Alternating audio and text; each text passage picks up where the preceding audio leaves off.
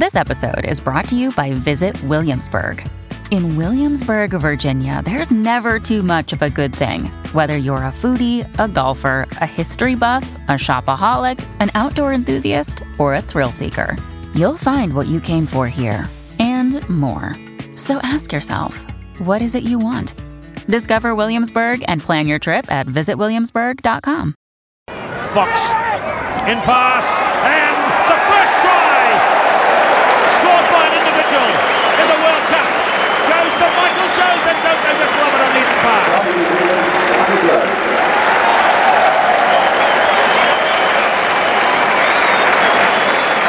And what an ovation. It came from a tight head. Shelford to Whetton to Fox. And look for number seven, Michael Jones. They left him unguarded and he was a cross, a try on his debut match. Hell, that's given me the shivers to start the show. to know where we are going, uh, we actually have to look to the past. And the 2023 World Cup gets underway tomorrow morning. And Ian Foster has frankly admitted it's not just the hosts that will be feeling the heat. Of course, it's the All Blacks uh, too. They always do. In 1987, the country was whipped into a frenzy by the prospect of the inaugural World Cup on our shores. And when David Kirk, along with Andy Dalton, eventually hoisted the William Webb Ellis Trophy into the sky, it truly was a culmination of blood, sweat, and tears. And the man who scored the first try in Rugby World Cup history would go on to be a giant of the game on and off the field. He's as humble as any great New Zealander has been. But on the eve of this year's event, we are honoured to welcome into the show this morning the legendary Sir Michael Jones. Good morning to you, sir, and thank you so much for your time. Morning, Smithy. No, my pleasure. And uh, yeah, uh, Michael's fine. Michael's cool. But Michael's very, cool. very Hey, kind of you. Very, yeah, very kind of you. There. Very, thank you, Smithy. How are you? Mike, Michael, I'm I'm really cool, and just listening to that uh, little excerpt uh, commentated so brilliantly by Keith Quinn. Uh, that's 36 years ago. I mean, how vividly can you remember that occasion? And uh, and, and uh, I mean, because you were so so much a part of it.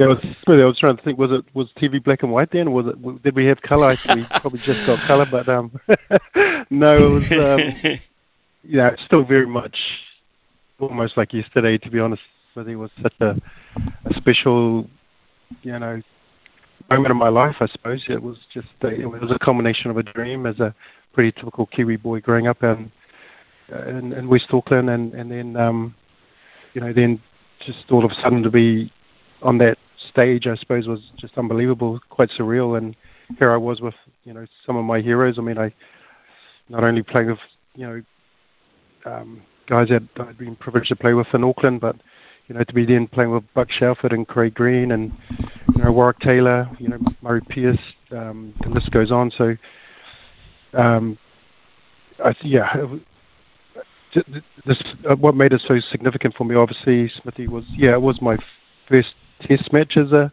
All Black, so that you know, dream come true. They it happened to be the first World Cup, um, and it happened to be the first game of the World Cup, and it happened to be at Eden Park, which really was a field of dreams for me growing up as an Auckland boy, um, and, and you know, aspiring to be like Sir BG, um, and and you know, having um, I suppose watched the All Blacks there as a kid and watched the great Auckland teams there as a kid. Um, yeah, that was it was just the, the stage was set for for me, um, and I just couldn't believe that I was there and um, you know, standing side by side with J.K. and and you know Bucks leading the haka and was singing national anthem and and um, yeah, it it it, it was just um, something I was really always eternally grateful for and be always be something I treasure and very precious and um, yeah, just um, really grateful that I was part of that of that special day. Yeah.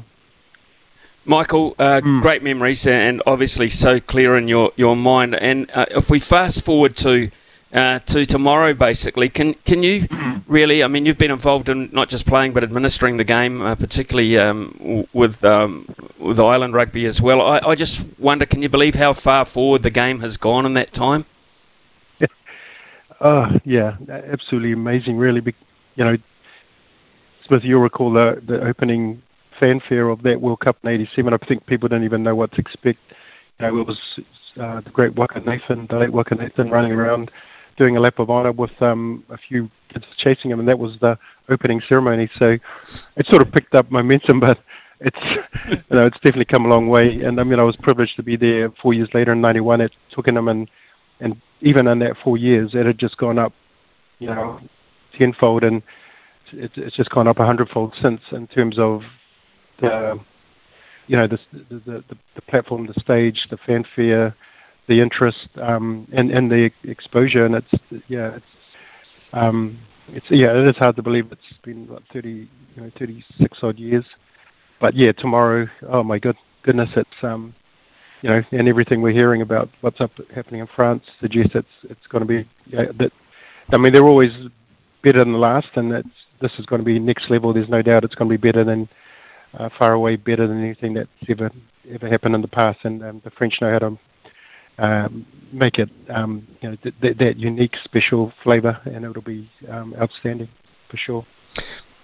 Michael, uh, you don't win a World Cup in Game One, but um, mm. you, you, can go a long way towards building confidence, etc. I I just wonder what it's what is it going to take to win this World Cup because people are perceiving probably the most open World Cup in its history.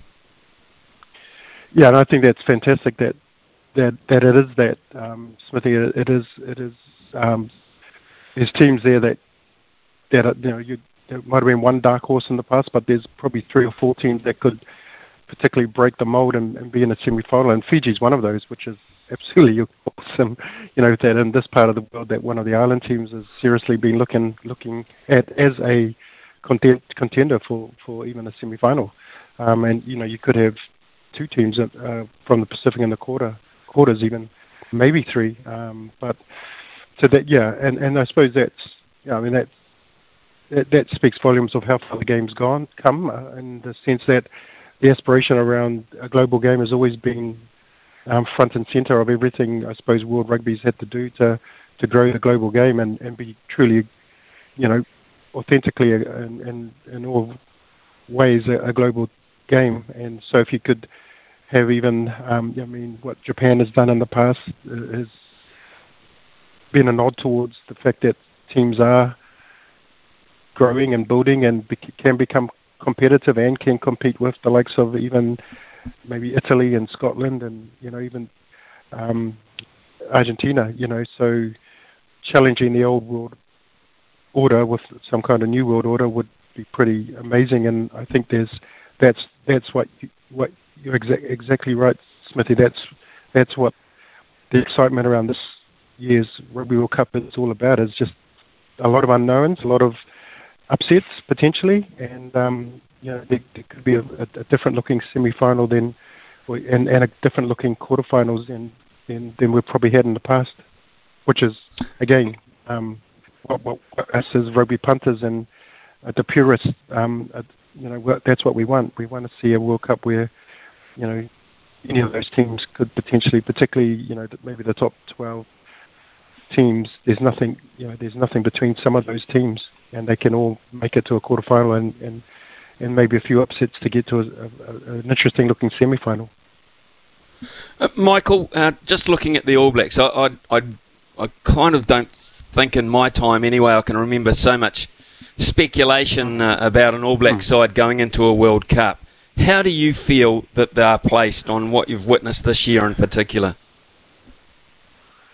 It's it's it's been a challenging sort of couple of years, but as you know, Smithy, you know we're always defined by World Cups, and everything really does revolve around a World Cup. I mean, I suppose everything that happens prior to a World Cup, in some senses, is a is a dressing room or it's a it's a preparation pathway to, to actually, you know, having a team that's going to peak, um, and, and not during the World Cup, actually wanting to peak, particularly for the All Blacks, and I suppose that you know the top four, five nations um, are all gunning to peak. Um, what is it, November the fourth? Is it? Um, I'm just looking at my calendar here.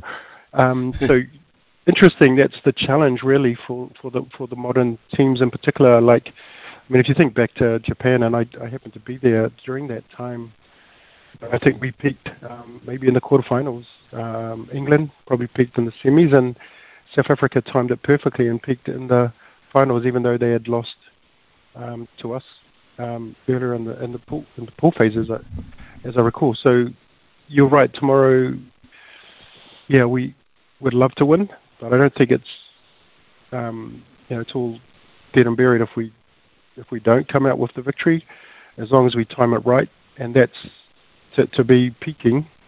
Uh, all 30 players and, and, the whole squad and everything that they've um, been, I suppose, planning for, uh, practicing for, preparing for, um, all comes to, to peak um, on that day, and that's really the, the key. And I suppose it's, it's sort of the we've got to trust Fozzie and his, his boys men that that's what they're um, putting in place as a as a grand plan where we will peak um, come November the fourth and finals time because that's that's that's really what I've had to be in everything he's been about for the last four years in particular, preparing for the next one, and uh, everything prior will probably be you know fall into you know will will, will fall by the way and it, won't be really remembered.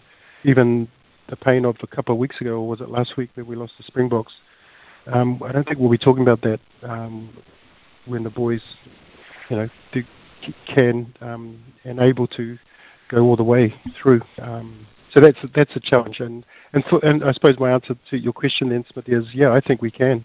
I think this team can go all the way, and I, I'm just trusting that this is all part of the process and part of the pathway to get to that day and, and to get to, to, to, to hold that World, uh, William trophy up again for New Zealand. Michael, uh, we touched on uh, island rugby, and you, you said the, you look forward to the great possibilities of some terrific results over the next uh, six or seven weeks. How about um, Manu Samoa? Of course, they've been bolstered by the fact that you have uh, some uh, former All Blacks available to you, uh, and the 17-13 loss to Ireland says that you're going to be more than competitive. You're in a group which includes England and uh, Argentina, so you're going to have to knock one of those mm. two over. But uh, on the day, I think that's a possibility. Yeah, there, has been some really encouraging signs about this squad, and um, and, his, and Tana and, the, and uh, and the group have done a great job to to, to not only assemble a, a really fine, um, prof, you know, not just experienced group of professionals, but there's some you know great young talent. Um, you, Miracle Faiilagi, who's uh, come through the Moana Pacifica program, you know, picked out of Club Village Rugby the beginning of the year. So there's some really good signs um, for Samoa, but but not only just Samoa. Obviously, Tonga's probably in a similar boat where they've got you know Piutau and um, you know they've got Fekitoa and, and um, they've just been able to balance uh, some of the sort of raw talent that's coming out of the Pacific and this part of the world with some of the old pros. And I think that's really provided a platform for them to, yeah, potentially upset um, both Argentina and, and, England. There's no reason why they can't on their day, as you say, Smithy. It's on the day, and you know they've got a, a, a well-prepared squad. Um, and you know it's probably one of the things we, we lacked in the past. And uh, now having coached the team in 2003 and 2007, where we fell short, and you'll probably recall the game against England and Melbourne when we were leading for probably 60 minutes, and then we had to bring on probably you know we didn't have our best players on on the bench because we couldn't get them because the clubs wouldn't release them. England brought on a really top bench and they turned the game around. Uh, the difference then uh, and now from back in you know 20 odd years ago is that um, they, have got uh, seasoned professionals that are available and have um, you know, now part of the squad. Um, Lima, uh, uh, Lima has been a, a big lift as, as we saw against Ireland, just as um, you know, having an ex All Black running the cutter at first five is, is huge. So yeah, no, I think uh, they're well well positioned, Smithy, to to, to, be one of those anyway. Um, England, Argentina, and that's all they've got to do. I mean, Japan will always be a tough proposition, um, but I think they can definitely be one of those two you know juggernauts in England and Argentina and and, and go into the quarterfinals phases for sure. There's no reason why they can't. Great to catch up with you, uh, Michael. It really has been fascinating, especially reliving those moments uh, so clearly for us back in the day, the inaugural uh, World Cup in '87. Uh, uh, enjoy the World Cup, enjoy the viewing of yeah. it. I, I, know that you will, and uh, and thanks, thanks again so much for giving us a bit of your time, eh? Pleasure. Thanks for the go well.